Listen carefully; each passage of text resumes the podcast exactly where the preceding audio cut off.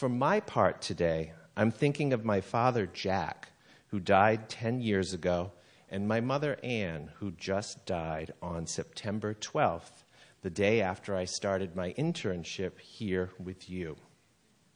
Jack was a hard drinking, wild Irishman who loved a good time. He always seemed to me, as a child, larger than life, six foot one inches tall, 300 pounds, an ex college linebacker, and a former spook for the Army intelligence who ran clandestine operations during the Cold War in Eastern Europe. To say that we shared little in common would be an understatement. As a child, I was acutely aware that my father and I, if we had somehow been in the same class, in the same age, we would not have traveled in the same circles. I was not the type of kid that he would have hung around. Jack was a product of his generation and his upbringing, in that he had no desire or ability to communicate with anyone on an emotional level. But I never doubted that he loved me. You see, Jack, who was generous to a fault, with him you had to watch what he did in order to divine what he might be feeling. So when I came out and he simply overcame his prejudices and accepted that I was gay and had a partner, I knew that he loved me. We never really did talk much about it. I think Jack thought of my partner David as a second son, albeit another one who couldn't throw a football. Now, Anne, on the other hand, did all the emotional processing for the family with hugs and kisses and constant reassurances that Mummy loves you. I never did doubt that she loved us children. Hyper vigilant and ever on the lookout for anything that could possibly harm anyone she loved, be it dangerous activities, ne'er do well friends, bad drivers, or simply the possibility of bad weather, and was ruled by fear and worry. From Jack, I learned to love people I might not naturally befriend.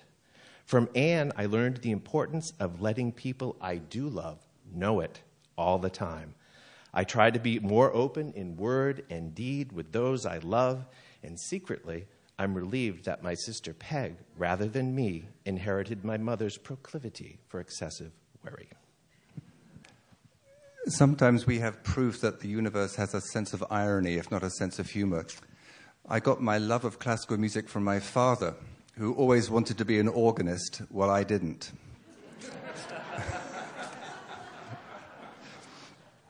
As a young man, he would hang around St. Paul's Cathedral in London, and he became kind of part of the, of the fixtures. And he was sometimes allowed up into the organ loft, a very, very long, windy staircase and sometimes the organist there would say, Oh, can you pull out the two foot mixture for me?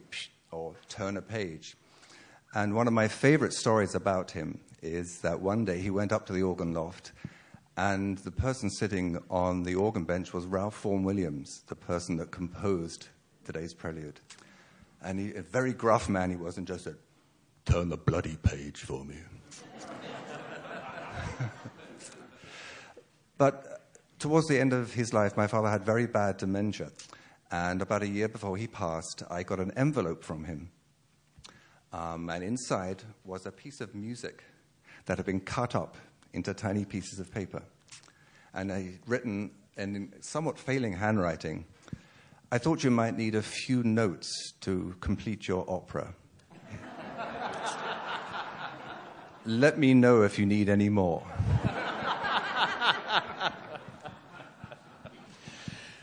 We gather here this morning to remember. Each of us here as individuals to remember loved ones who came before us, who touched our lives in some way with their own, be they friends, family members, ancestors long removed or recently passed. Our lives are built in no small way by the gifts left to us by others. Gifts that can be physical, yes, but more than that, the gifts that shape us are the intangible, hard to define ones left to us by each and every person who has touched our lives. Gifts like the patience learned from caring for an aging grandfather, or the opportunities made possible by a great grandmother leaving her home country with just the clothes on her back to find work in a new and strange place. The love of music or fishing or embroidery passed down by a parent, or the artistic eye and steady hand passed down through a family of painters. And as a community, we remember the people who made possible this beautiful sanctuary, this loving community, this service, this place of peace. We remember those who sat where we are now, who found here a place worth preserving, supporting, and loving. Sometimes, though, what family members and friends leave us with is not something that is positive. Some legacies are things we struggle with or have to work to undo. Things like a cycle of abuse or alcoholism, a grandparent who gambled away a family fortune, or a parent who left the family. These kinds of legacies are the hardest to accept as part of ourselves. And yet, we are shaped not just by the gifts we are given and the positive experiences we have, but by the challenges we face, by the process of undoing or changing those legacies that we wish hadn't been given us, by breaking the cycle of abuse or addiction, by working to undo the hurt of generations. As a community, we wrestle with the legacy of the sugar money that helped build this church and paid for this beautiful window. We work to undo systemic racism and transphobia and homophobia and income inequality that has been passed down through generations. Some legacies are not easy to receive, and yet they too, along with the work they ask of us, are part of who we are. My parents both came from difficult childhoods.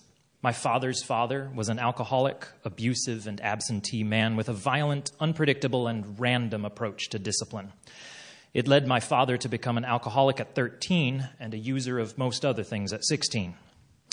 He's been sober now for more than 45 years, and when he started a family, he made a conscious choice to be a different kind of parent than he had. And so today, with love and forgiveness, I am thinking about my grandfather. Not because I'm grateful for the childhood my father had, but because thanks to that, my father was the most loving, kind, and supportive parent he could possibly be. A requiem, or requiem mass, is also known as a mass for the dead, or in Latin, missa pro defunctis. It is a mass of the Catholic Church offered for the repose of the soul or souls of one or more people who have died, and is usually celebrated in the context of a funeral. And yet, the text used, both the Latin verses from the original Mass and the Psalms and prayers that Rutter has added to this particular version, are some of the most beautiful, hopeful, forgiving, and loving things we could possibly say to one who has passed. Requiem aeternam, rest in peace, et lux perpetua luceat eis, and may perpetual light shine upon them. And so, for all the parents, grandparents, siblings, friends, children, and all others who we hold in our memory, we offer this requiem.